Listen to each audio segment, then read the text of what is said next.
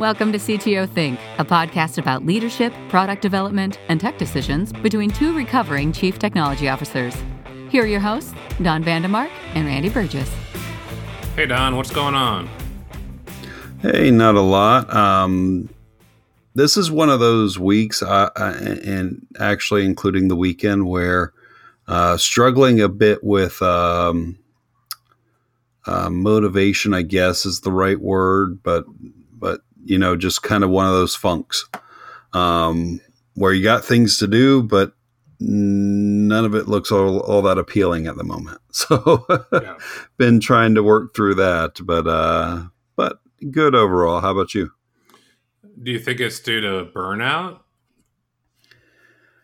I think it's always due to burnout. Um, when when when when you're trying to do five different things at, at, any one time, you you get to a point where it's you, you've you've burned out on that. So, um, yeah, and I, have just been trying to take it easy on making progress on a lot of stuff. So, um, I'll I'll probably be out of the funk by the weekend.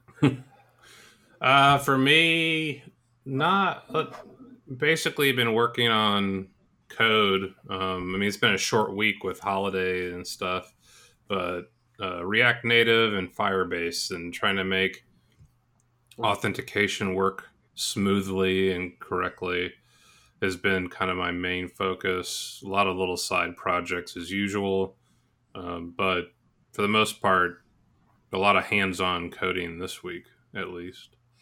Um, okay, cool. So this week I wanted to talk about something that has for whatever reason come up a couple times for me in conversations with people. twice, like twice, two or three times. Can't remember how many this past week. Someone has asked me, "What do you do?"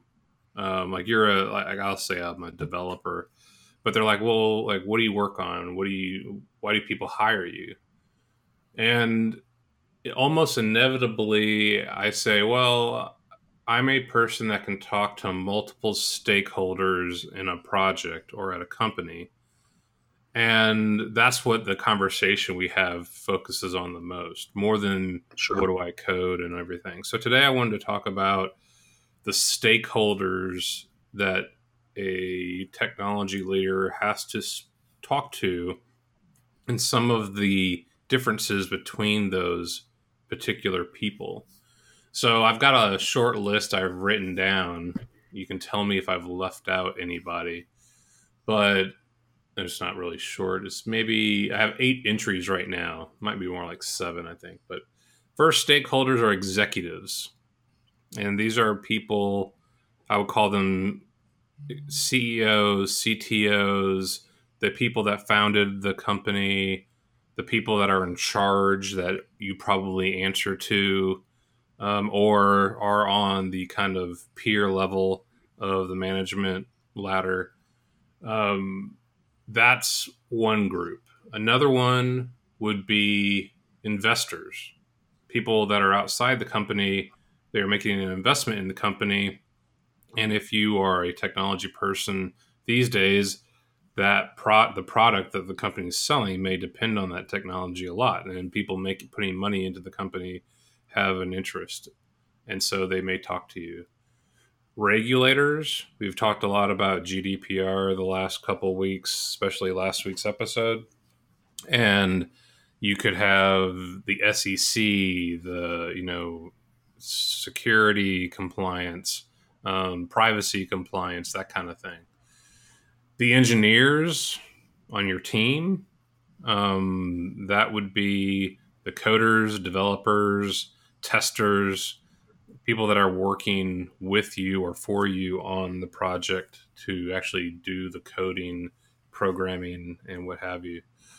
Um, then I've got users, and I've got two sets of those. I've got current users, of people utilizing the platform or the product that your company provides, and potential users, people that may need to be convinced they should use it.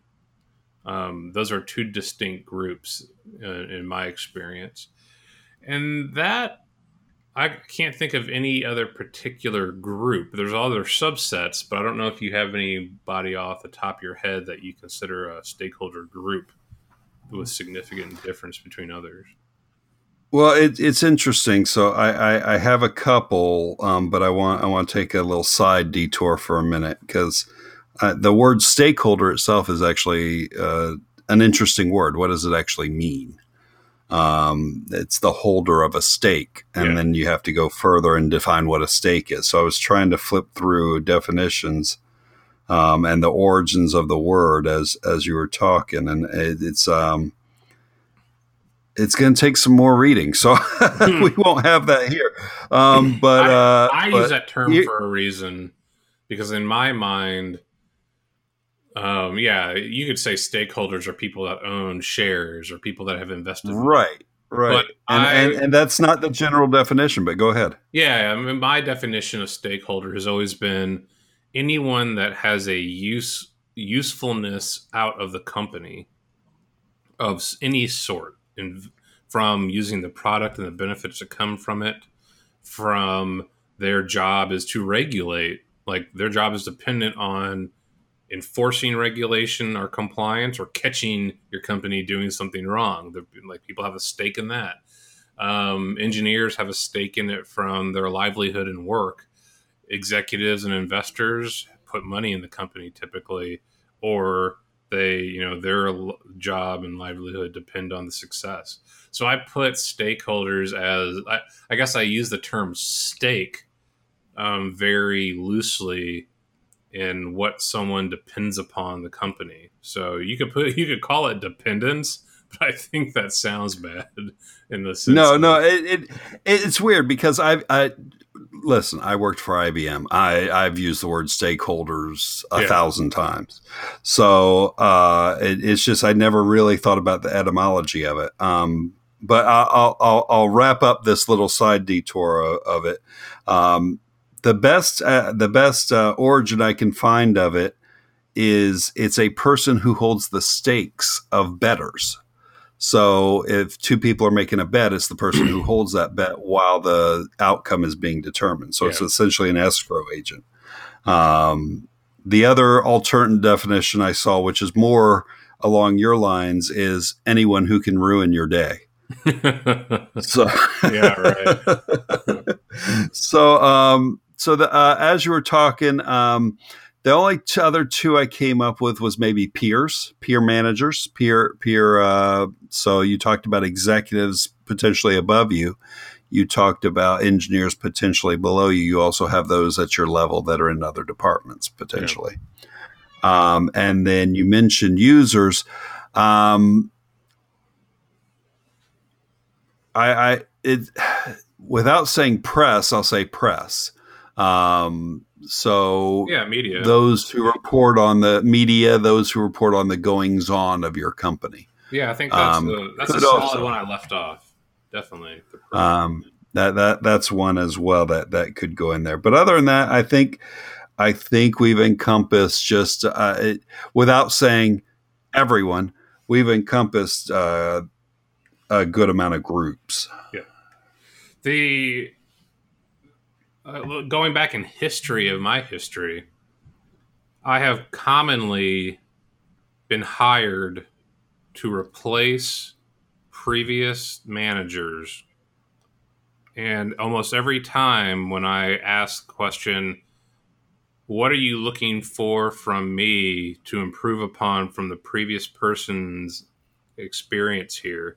They say, we need to be able to talk to you because we weren't able to talk to the person in the role before you or we never knew what the other person was doing or we can never sure. we never knew how to bring problems to that person or um, communicate about issues or ask for things like we need to be able to talk to a human being despite all this fact that we don't know anything you do and so that's I can't. It's really been a more than four or five times I think that I've been in roles where that was explicitly part of the goals for me to solve that previous communication issue. And so interesting. Um, yeah. So that that's where, and I again I tell this to my students all the time. your ability to code is only a fraction of the job. Your ability to communicate to all these different people is a vital part for you to if you want to move up out of working in a corner and just being a coder. If you want to be a developer, right. you have to be able to communicate and talk to all these different people that have all different motivations and, and different motivations, different goals, different criteria upon which they're judged. You have to understand all that. We talk about empathy all the time. It's very much including an empathy in there of the empathy for all these people and why are they yelling at you about the tech um, understanding that and being able to respond to exactly what they're trying to ask and get at so right that is a in a nutshell the discussion but i guess i wanted to break start breaking down the experiences that we have with these different groups um, and just see if we have a consensus or difference of experience doing that. And sure. I'll start with executives, the people that may hire you, the people that are your peers, the people that have a much very important function for the company outside of tech, but it all ties to to them to some degree what's been your experience talking to executives in your career versus other parties? Well, I think I, I, think it's two. I think for the most part, the the responsibility of the job is twofold. Um, one is communication. One is taking the technical and making it easier to digest for the non-technical. Um, and hand in hand with that is taking the technical and taking the responsibility of the technical. Um, one example of that is is what what we're working through right now with Aspire EDU, and we talked last time about regulations and all that, and and we've moved on from GDPR in that we've pretty much set everything in place that we're going to set in place, and we think we're in good shape. We've moved on to the other thing I was talking about, which was all these security certifications. So we're we're starting to work through, if not going and paying the thousands of dollars to actually be certified, at least self-certifying, so that if we turn around and decide to certify at some point, we're ready. Um, and that involves a lot of digging into um, some some very dense uh, documentation and working through it. So the stakeholders, the, the executives don't aren't going to want to dive through into it themselves. Um, that that becomes the responsibility of the of the department involved. And since it's an IT process, it's it's fully fully falls on my shoulders. Yeah. So I, I think those are the two things. It's just communication and then taking responsibility. Well, I I think to add to that, because I agree with all of those points, I've always found that when I work with executives, I'm dealing with people that have a much more limited amount of time.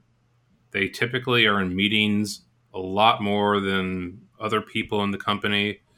They have significant responsibilities that are probably of higher, um, of more importance for the company for the product and company. And so conversations with them are more brief.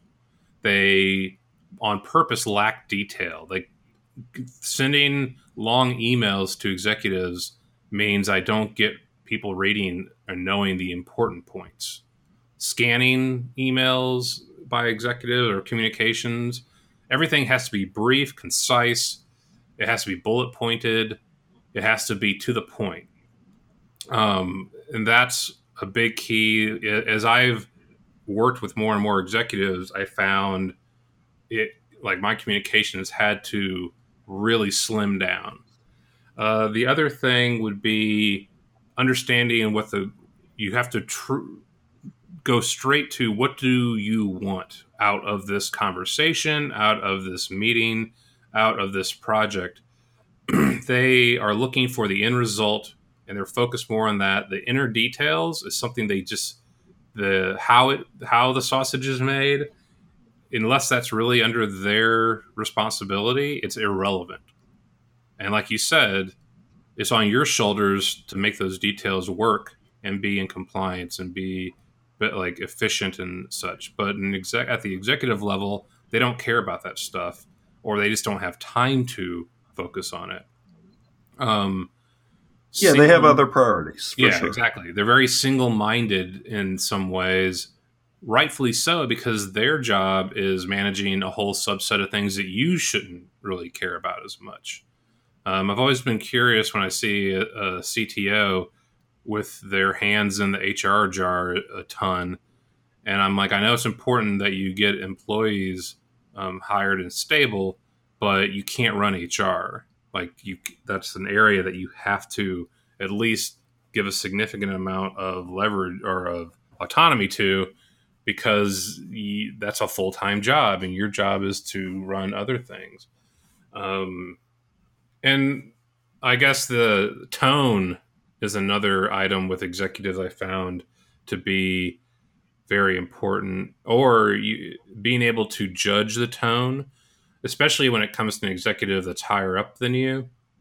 Um, I, I've worked for folks where the first week I started working with them, I would send an email that was three paragraphs and get a one word answer back, yes. And I was like, whoa, I needed three answers out of that, and I got one, and it doesn't even seem to be answering. It was a binary answer out of a multi choice question. And I, in the, and I first was kind of taken aback. I thought that the tone was, um, kind of like waving off my concerns. And what I really learned was nope, this is how this entire executive team communicates. Keep the email short, expect very short answers back. And so I had to break up things. And so every executive will change, like communications will change between people. But I have found over the years that um, it's a much shorter conversation with much more goal oriented discussions rather than detail oriented, which is what we are more you know used to on the engineering side. Um, the next one would be investors, people that you're some like I am sometimes brought into meetings with investors because they want to put a, a financial stake into the company, but they want to understand. I kind of want to know how the sausage is made and the risk involved. Uh, what's been your experience talking to those folks? Well, in in a lot of cases, depending on where the on the investor, this is where um,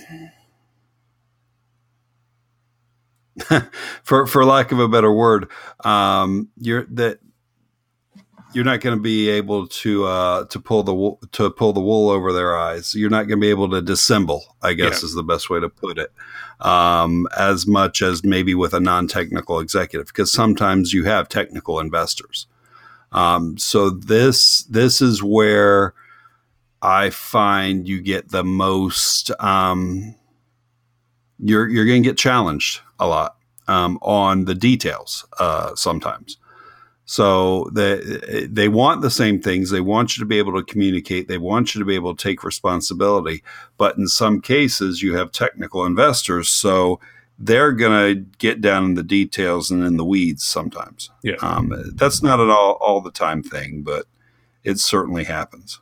Um, yeah, but other I, than that, I think the communication is similar. Uh, you just sometimes have to be a little bit more on your toes. Yeah, I mean it's a it's kind of a sales job in a way because you don't know them. You know that usually you're given a heads up.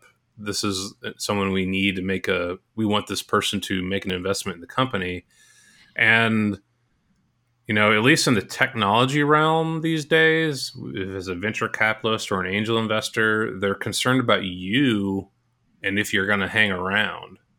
So I've always found that I'm answering questions about myself that I'm like, why does this matter? And then I realize, oh, they're afraid that if they put in a million bucks into this company and then I bolt, that everything falls apart. So I kind of make a point of talking about the, you know, alleviating the hit. I'm hit by a bus problem. What else happens? And I talk about how the team is set up and how I'm not the only one holding all the keys to all the to the deployment process and things like that. And that's you know that's a big risk for an investor is that the tech team dissolves in the middle of their investment.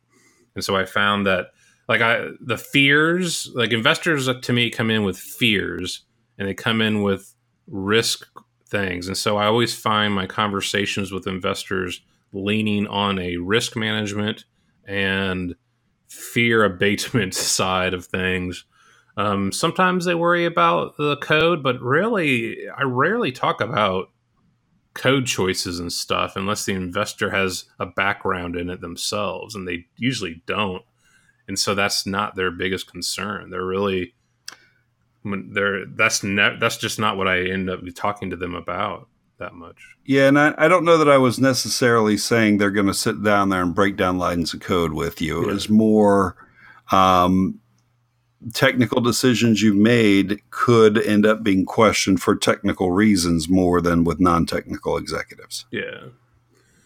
Um, let's talk about regulators. That goes into our conversation oh. last week. Um, they come in various forms.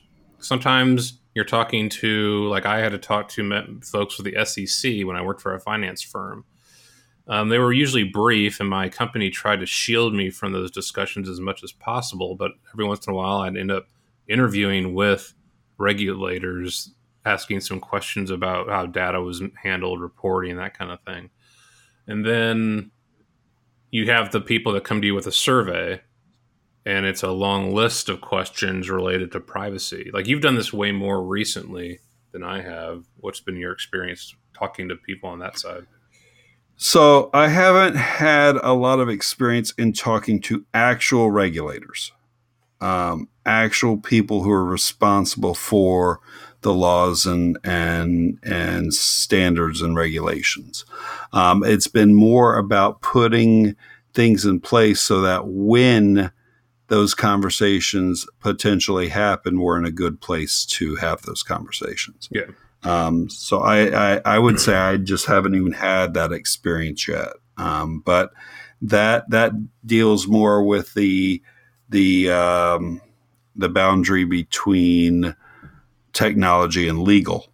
Um, so as as you stated um, when we were talking about regulations, it's more about not stepping out of your depth.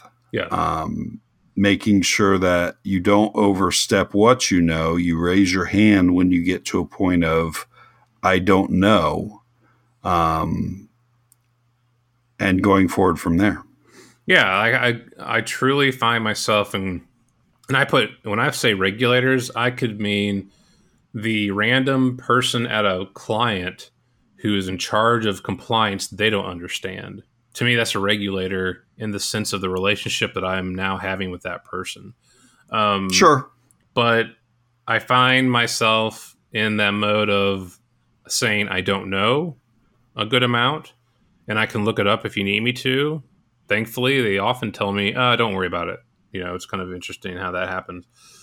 Um, so I just admit what I don't know. Oftentimes when I talk to regulators, sometimes it's a matter of I try not to be I try to be nice, but I also try not to joke too much or be humorous. Yeah.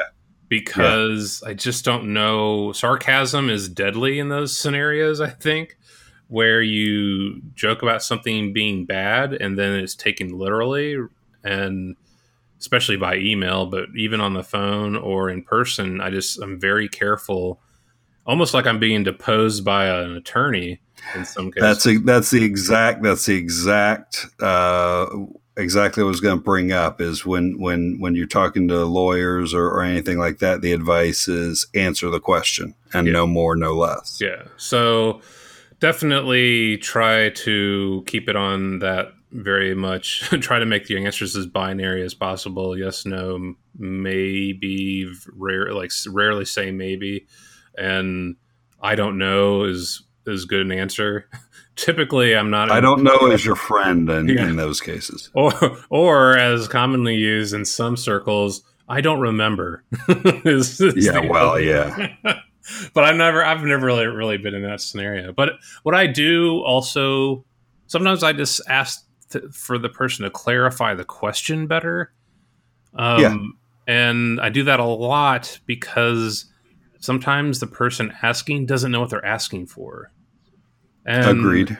So I frequently find myself saying, "Can you clarify what you want here? With the data, either the answer, the data, the format." And I also sometimes clarify what it takes to get that data.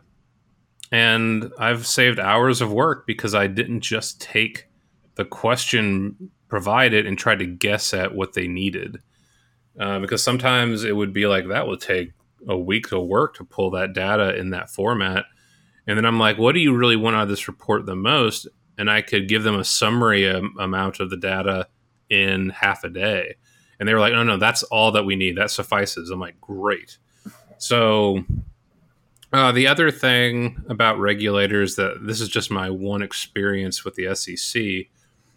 The SEC folks, like at least in the financial realm, everyone thinks of the SEC as this draconian group that just wants to, you know, shut down a bunch of investors and companies. And what I really found in my experience with them was that there were a lot of folks that kind of had a boring job. They had to go through troves of data and they just wanted to get the stuff in front of them as fast as possible so they could close it up and move on. They really Oh, agreed. They yeah. were never I we didn't run into folks and maybe it was the fact that the executives at my company treated the SEC folks, the regulators with respect.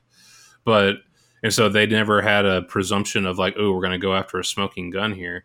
But we got caught off, we got cut up, cut caught up in the Bernie Madoff scandal only because of um, one of our competitors was tied into it, and so they and so the SEC made a broad sweep of everybody as to like maybe you're all dirty, and we still had a really good audit in that process. But what was the most important thing was that I gave we got them the data that they needed quickly and without a lot of headache. And they were like, "Oh wow, you're the easiest company we've audited on this whole thing.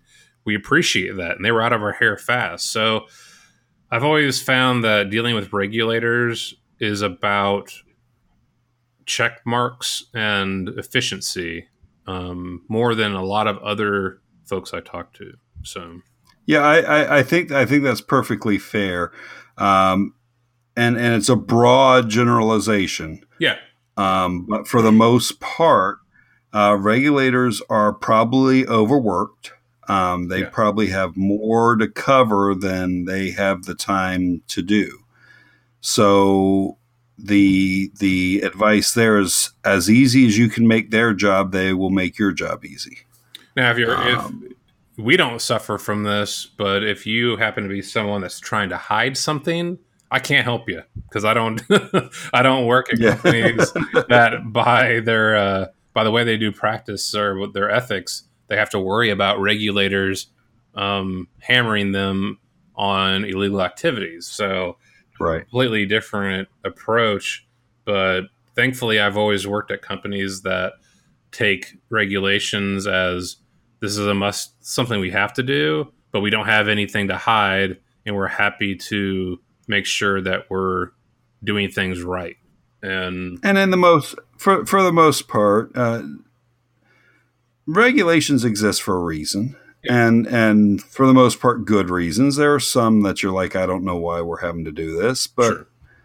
for the most part, they exist for good reasons. So just finishing out the process and and helping the regulator or auditor complete their job is going to make it easier for you. Yep. and again, like I would say, we've talked about executives, investors, and regulators, and we're still not talking about code too much. Like I don't have conversations yeah. with these folks at all about No, they don't. What is care. the code doing? What do you? What code are you using? Like these folks typically don't care about that stuff. Um, for sure? But we've got one more before we get into engineers and users, which are uh, to me dramatically different than these others. Let's talk about the press and media.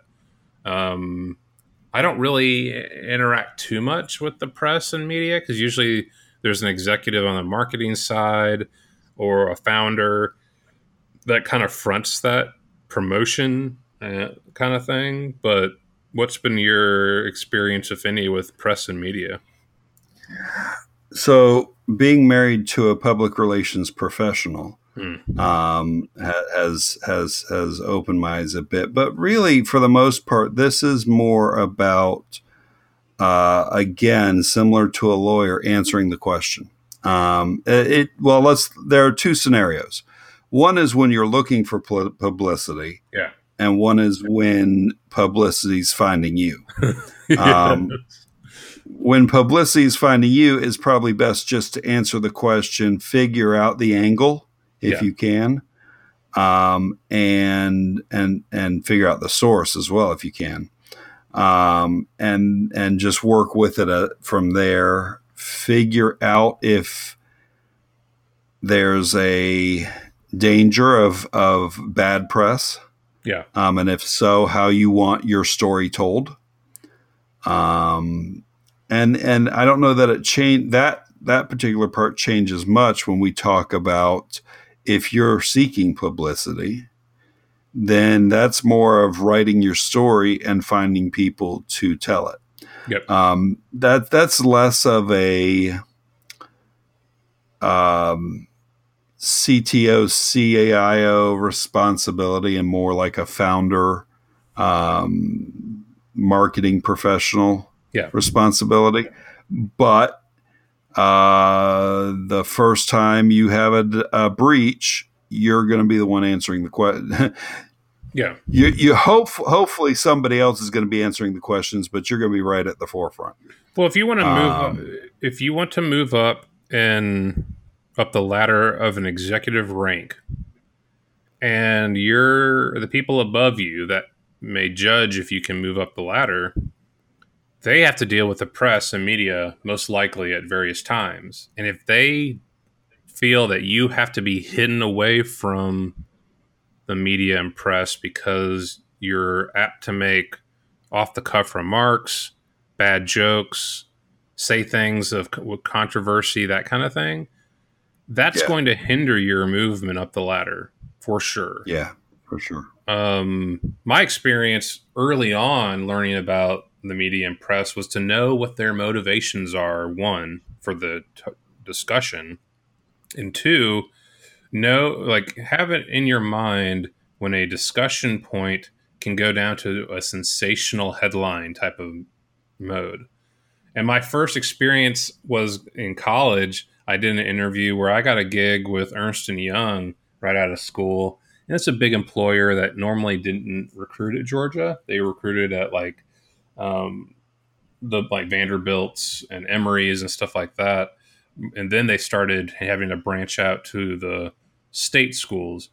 And I got a gig with Ernst and Young, and I did an interview with the a person from the like either the local paper or the AJC Atlanta Journal Constitution and they asked like they, we had a whole long interview about the process and what it meant for to be working at a company like that. And they asked me what i was going to be making out of school like the first salary. And i just said oh like 60k which was a lot for like late 90s coming right out of college.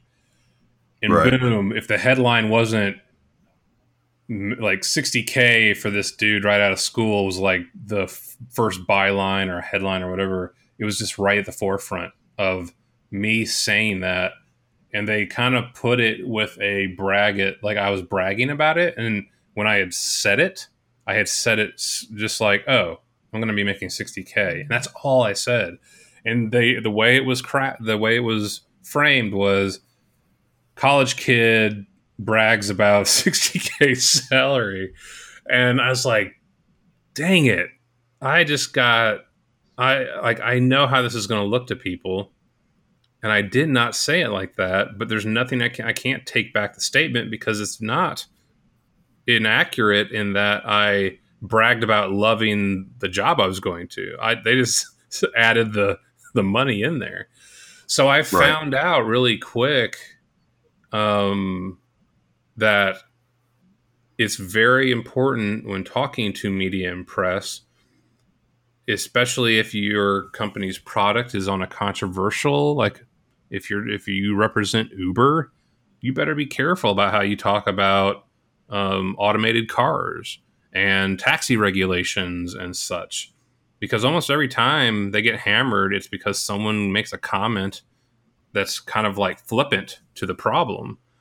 And I feel like that's an area that tr- truly I try to avoid it as much as possible. Like, why am I talking to the press on behalf of the company? That's a, a public relation person's duty. But sometimes you get asked by the executive, hey, I need someone else to vouch for the company, and this is a technical based discussion. Can you do it? And that's when, like you said, it's very much like a regulator. Try not to be funny try to be very uh, succinct in your answers and um i guess like don't bring attention to yourself as much unless that's really your goal because it's very easy to do so and do it in a way that maybe is not the way you want it to be. Right and and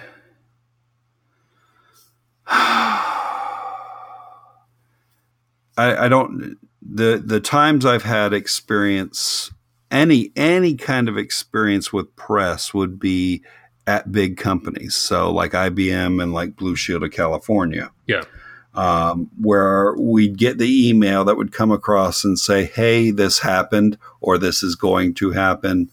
Um, if you receive any inquiries from the press, please direct them to this person at this number, this email address, so on and so forth. Yeah. Um, so that that's really the only experience I've had dealing with it is receiving that email going, "Hey, uh, yeah, don't answer any questions. Just refer them to this person." Yeah, like never.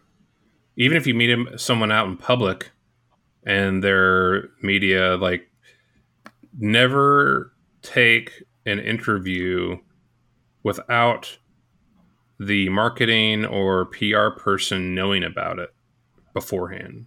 Like that's just right. you almost should never. I mean, I've never done that, so I've never had to suffer the wrath of a scorned PR person. But um, I know better than to ever agree to talk to someone on the record. And I'm pretty careful about if I know you're a reporter, I'm not going to talk details at all. I don't do that all on the record, off the record stuff. But it's you make sure that a professional that no, understands how to navigate the media is kind of at the forefront of knowing what's being discussed and making and managing that on your behalf. I guess I would say. Sure. um, so let's switch to engineers.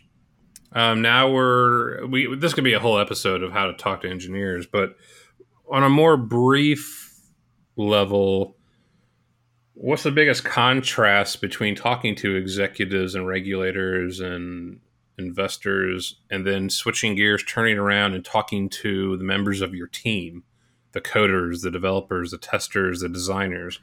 What's your biggest contrast there? Well, in some ways, it's the complete opposite, depending on the uh, depending on what you're doing. So, um, if you're a, a technical executive that's come in to help to help with all those things that we talked about for executives, you know, being able to break the technical into non technical terms and things like that, you may be in charge of a team where you don't know the technology. Yeah.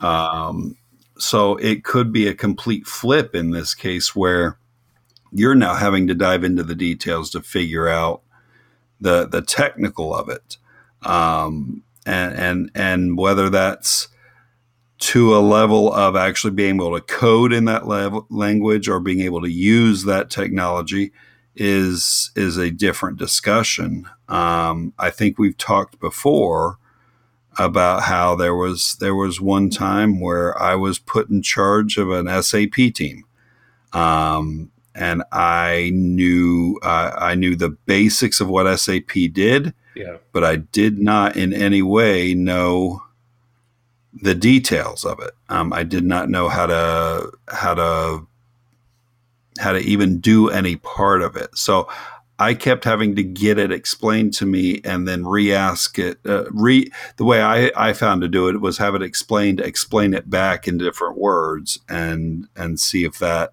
took you where you needed to be. Yeah, like I, you're you made a comment details, and I think it's all. It, that's where the biggest contrast is: is detail oriented discussions, like picking apart every part of the problem, talking about how the solution is going to be handled, how it's going to be maintained, being able to talk about technology that you don't understand with the vernacular, with the vocabulary that is necessary for the to have the discussion.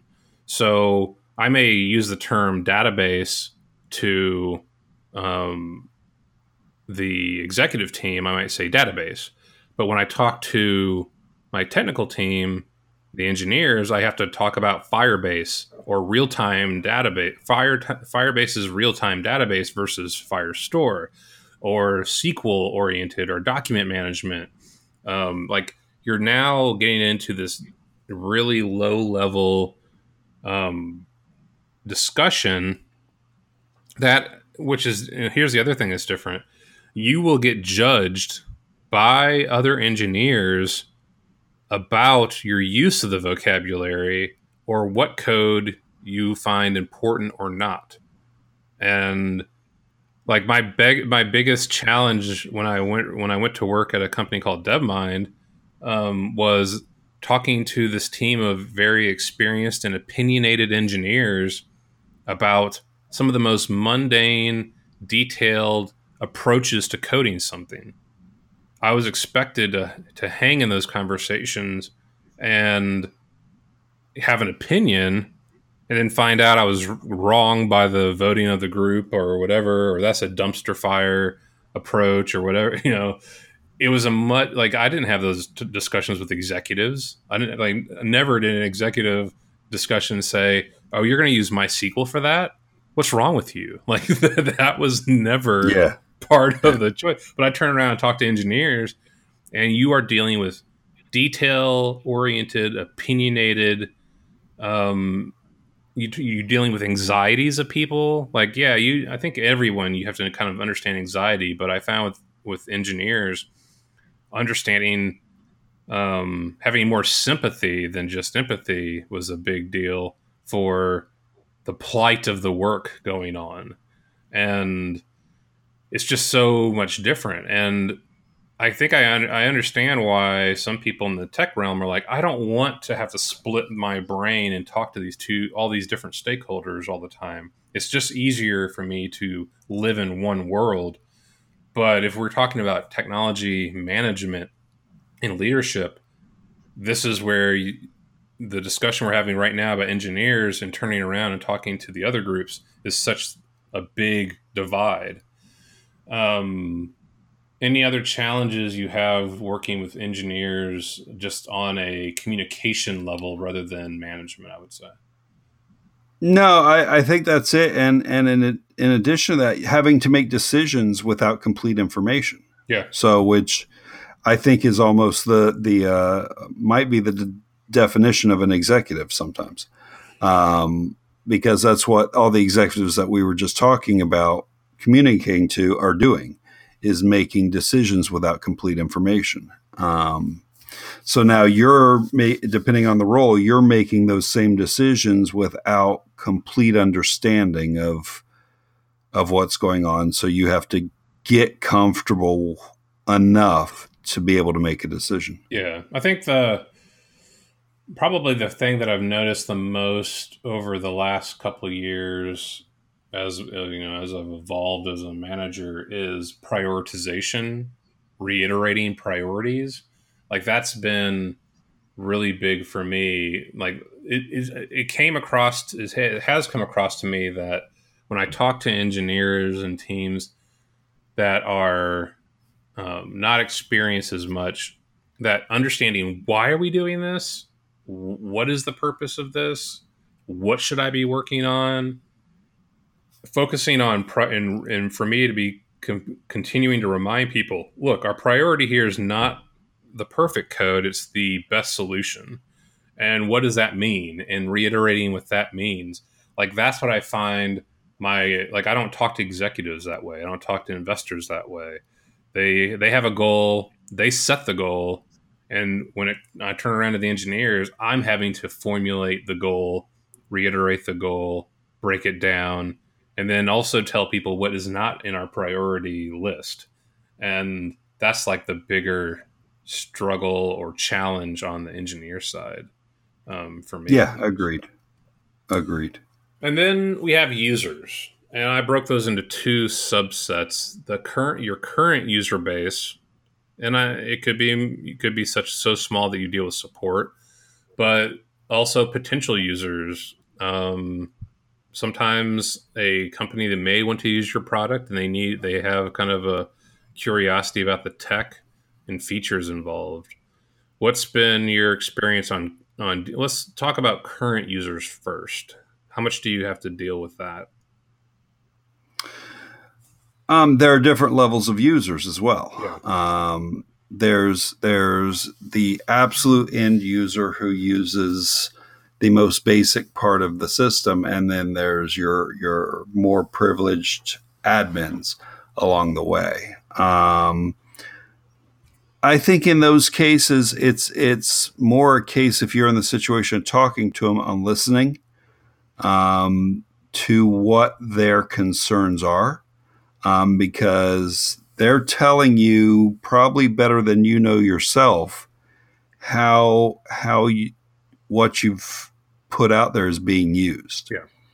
Um, and there's certainly discovery that's going to happen where you're going to find out that people are using your system in a completely different way than than you intended, um, and that you may have even built it for. Yeah.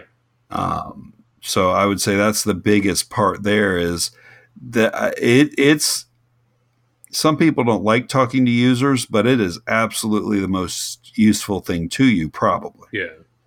I mean, for me, it's always been talking about experiences um, over, and that includes problems and what's working well. But you know, you need to know motivations of users, but you're not going to care about technical details too much.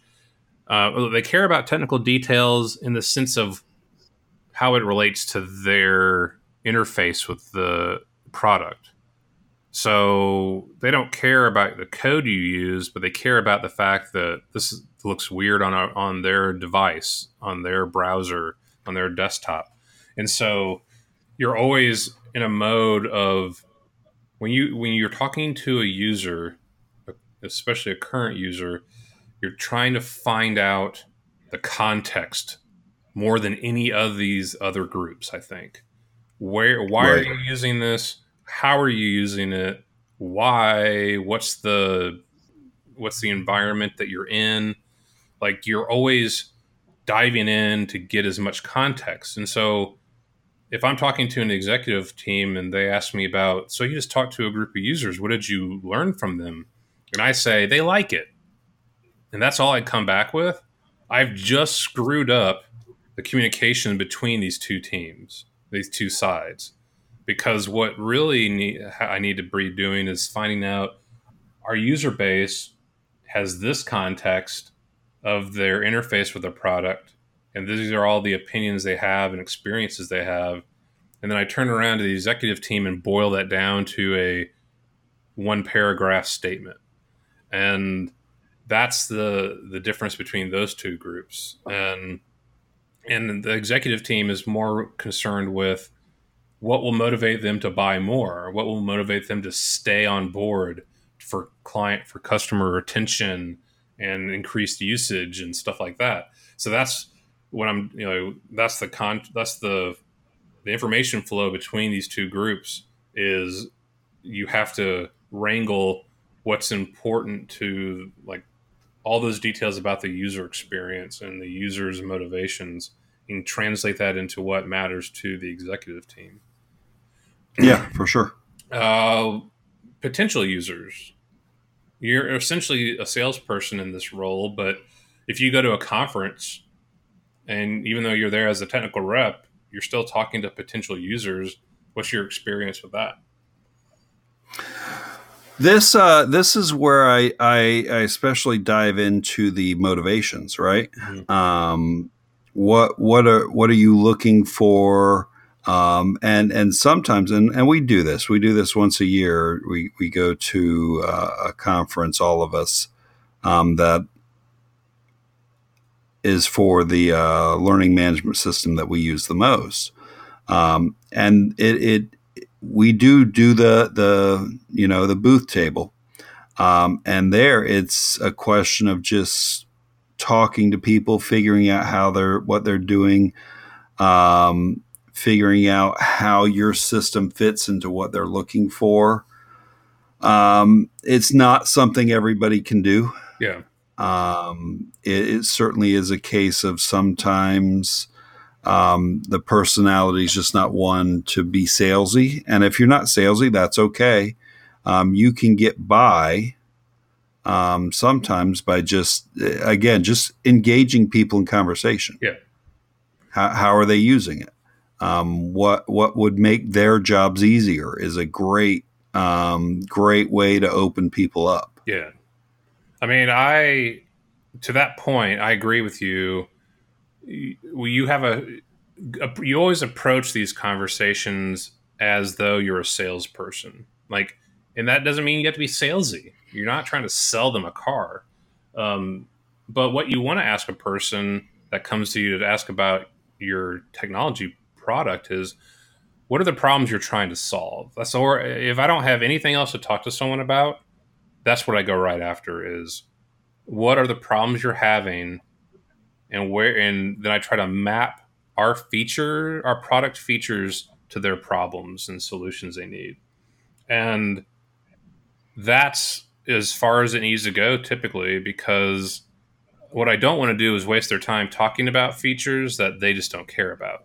I want to get to the point of why why are you talking to me right now and how can I convince you that our feature set is going to solve those problems for you. But the only way I can do that is to get them to talk about their problems um, and their goals of their company. So that's what I go after when I talk sure. to folks. And I keep it brief. Like again, they don't want a lot of detail. They I all the details are for the engineers and the developer development team, the the potential users just don't have a desire typically to know about how the sausage is made because um, they have a lot of other stuff things they need to worry about.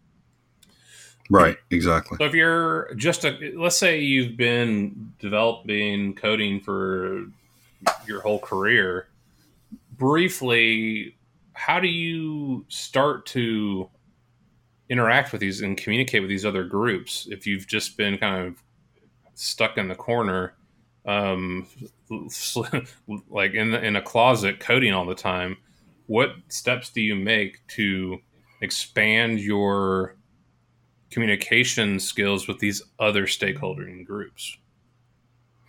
Um, a couple things. One is is you can ask to start to be included in some of the meetings um, so that you can hear how other people are explaining uh, are, are, are talking to those different uh, groups and then if if you're confident enough you can ask to take responsibility for a certain project.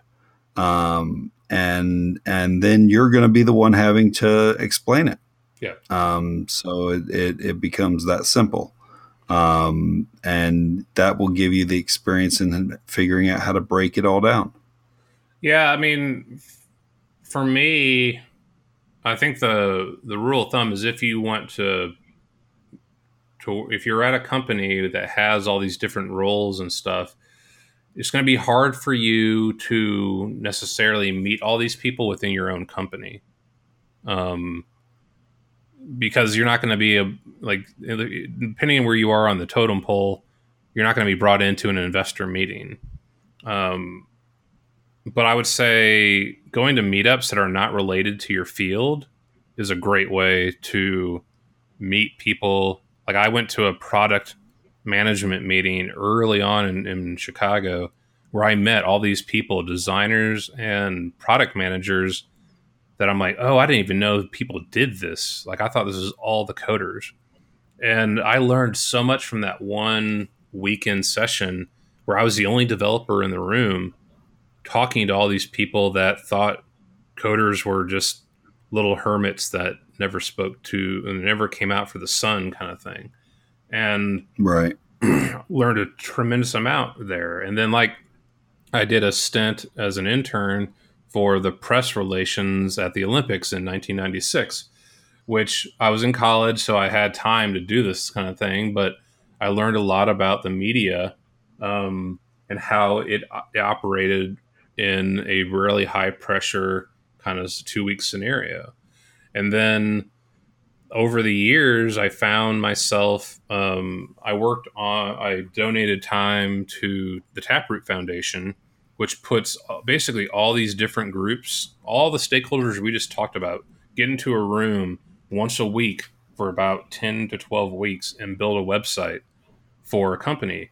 And everybody in that room is deemed the expert at their role and has to work together. There are no there's no ladder. There's only you have to talk to a volunteer marketing person, a volunteer writer, a volunteer project manager. There's an executive on the team and everyone treats each other with the same level of respect of in order for this thing to get done in the short amount of time, there is no hierarchy.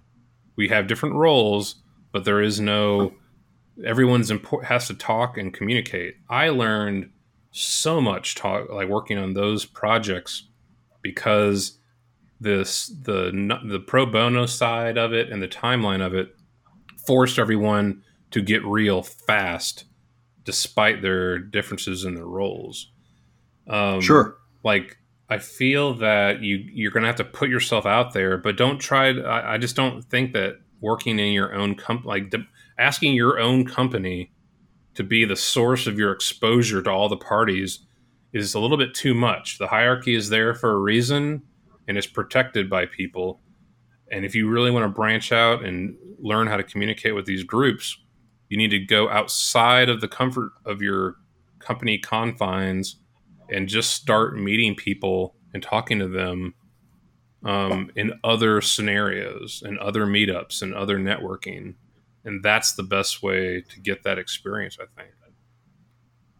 All right. So I have a question. Yep. Did we did we pick up a sponsorship uh, from meetup.com that I'm not aware of? No, but they're they have well, that's funny because I was talking to a group of people the other day um, and I'm and we were talking about meetups, and someone has said, yeah. "Man, meetups are dead, and it's Meetup.com's fault." And I was like, I, and it's interesting that that's the way it was phrased, but I also I'm I don't I don't know it's Meetup.com's fault, but something about meetups has changed in the last three or four years in Chicago, at least, and I don't weird. Know, okay, I don't know why but it to me right now, if you want to know about meetups in Chicago, it's really the only way to go um, for the most part. Yeah, but it's not. I don't know that they are good for the meetup industry either, and I don't. I don't know if it's because you can join and anyone can join a meetup and then say they're going to go and then they don't. I mean, every meetup I go to has 50 to 60 people signed up to go and then 20 like one third of them show up well I, yeah and and uh, full disclosure i did that just last night i, I had signed up for something yeah. and I, I it was on my calendar and I, I couldn't make it but i didn't go in and change my rsvp either well, I'm um, guilty, which I should have done. I'm probably guilty of it too. So, yeah, it's not.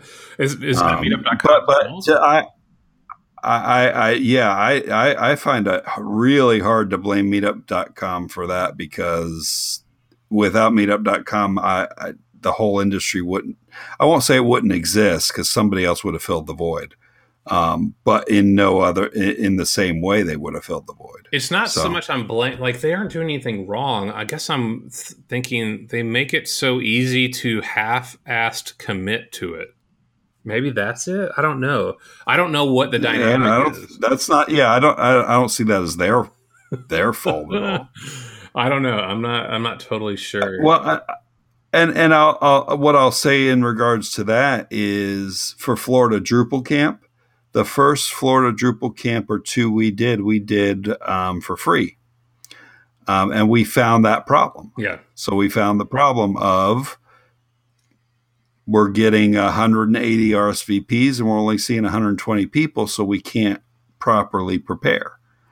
Um, we're over buying food. We're over buying everything that we needed. Yeah. Um, so we started charging. Uh, charging is the best way to to get around that problem for sure. The other thing is high um, high value content at the meeting.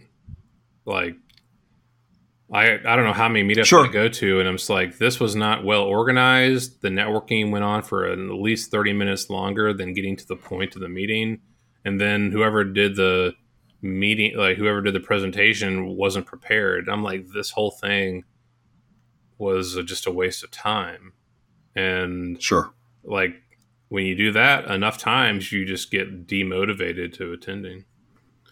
Yeah, that's a that's completely off the off the rails on this. but well, we got we got talking we got talking about all the positives of it. Yeah. So so uh, it was interesting to see how we got there. Hmm. but yeah. All right. Well, I think this is a, a good one. Um, we covered a lot of ground. I've lost track of time. So yeah. Uh, anything else about stakeholders that you want to throw in there? No, I think we've hit everything. Cool. All right. We'll talk next week. All right, sounds good. See ya. Thanks for listening to the CTO Think podcast. Show notes and previous episodes can be found on our website at ctothink.com. Reviews on Apple iTunes are always appreciated and help promote the show. Patreon contributions help us to produce episode transcripts, which allow people that are deaf or hard of hearing to access the show. If you have feedback, ideas, or want to be a guest, please email us at hello at ctothink.com. Show music is Dumpster Dive by Mark Wallach, licensed by PremiumBeat.com. Voiceover work by MeganVoices.com. You'll hear from us next week.